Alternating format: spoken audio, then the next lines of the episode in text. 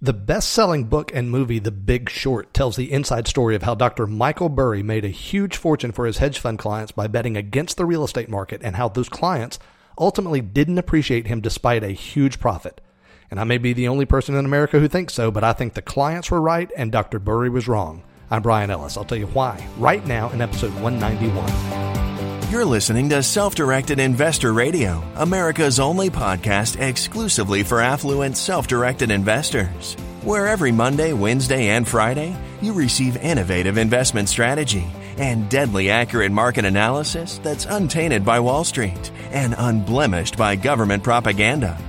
All in seven minutes or less.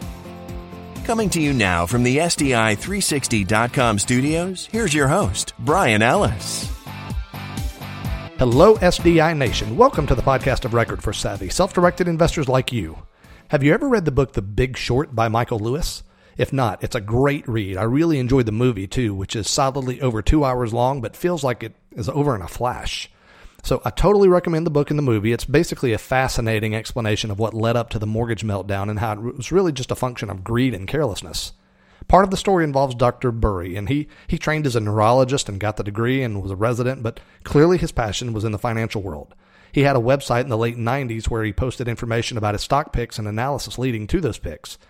His picks were so good that he got the attention of some major financial players like Vanguard Investments and the prominent investor Joel Greenblatt of Gotham Capital.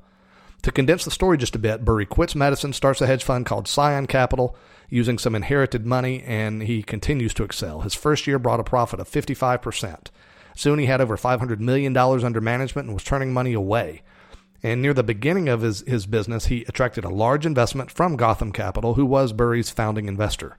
Now, Dr. Burry was clearly a brilliant man, clearly the reason Gotham was willing to give him millions of dollars for his value based stock picking. But Dr. Burry spread his focus a bit. He recognized that there was a problem, and the problem was that the booming real estate market was built on a house of cards called easy money. That millions of people were being given loans they couldn't afford, and they would only be able to make the payments for a year or two while the introductory teaser rates were in effect. Burry recognized that there would be huge waves of default soon after those teaser rates expired. Now, his analysis turned out to be right, really, really right. So in 2005, while real estate was still raging hot, Dr. Burry convinced Goldman Sachs to sell him credit default swaps against loans that Burry saw as risky. Goldman thought Burry was a sucker. They sold him the swaps, and two years later, Burry had profited on those swaps by more than $700 million, making his investors, including Gotham Capital, a huge fortune. Curiously, Dr. Burry quit managing money after that experience. He did make a huge fortune and doubtlessly could have continued doing so as a money manager because he absolutely has an eye for both risk and value, which is rare. But here's the thing. Between the time Burry bought those swaps in 2005 and cashed them in for a huge profit in 07, some bad things happened. At first, the real estate market didn't decline right away, and so those swaps lost value very quickly. Then, to compound the problem, Goldman and the other brokerages who were responsible for pricing those swaps didn't exactly do so in an honest way. In fact, they aggressively took advantage of the situation by pegging the value of subprime mortgages as being far higher than any reasonable person would believe, thus causing the value of Burry swaps, which were really just a form of insurance, to sink in value, even though the opposite really should have been happening. Burry held on and in 2007 made a huge profit, but in 06 things didn't look good.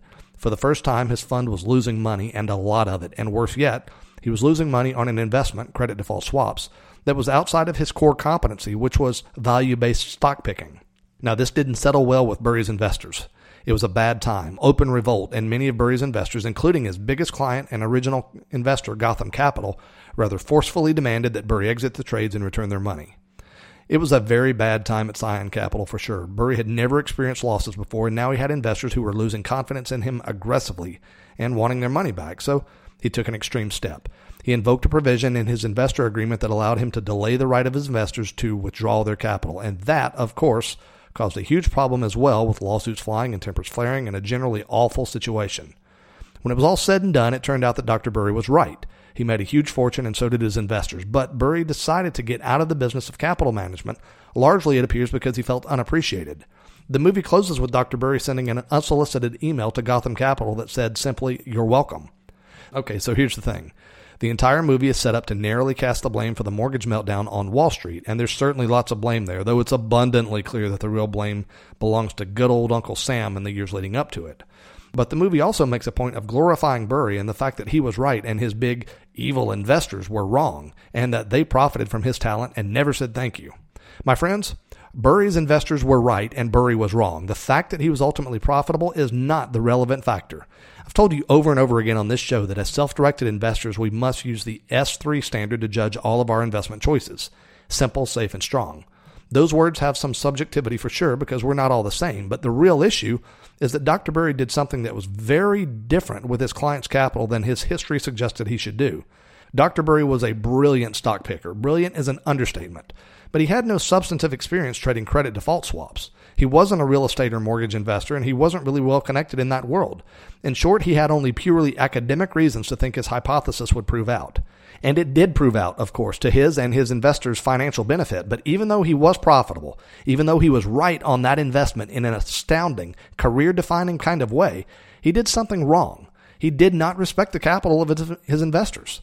It wasn't that he didn't comply with his legal commitments to them, he certainly did, but he quite substantially showed disrespect for their own judgment when he made a major shift in direction. And for an entire year, the objective evidence was that Dr. Burry was really wrong and his fund was hemorrhaging tens of millions of dollars in 2006, dollars that belonged to his clients, not to him.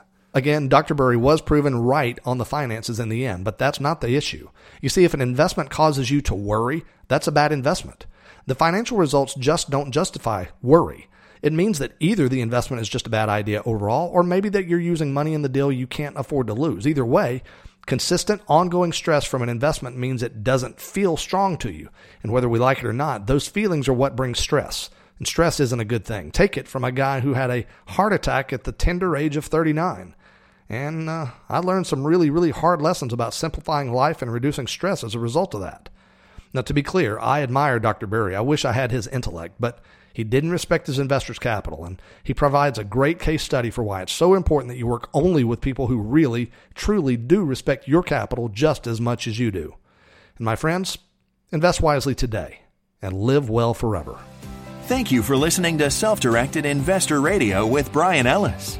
Don't miss a single episode. Be sure to subscribe to Self Directed Investor Radio right now on iTunes, on Stitcher, and at SDIRadio.com. Your feedback is always welcomed via email at feedback at sdiradio.com.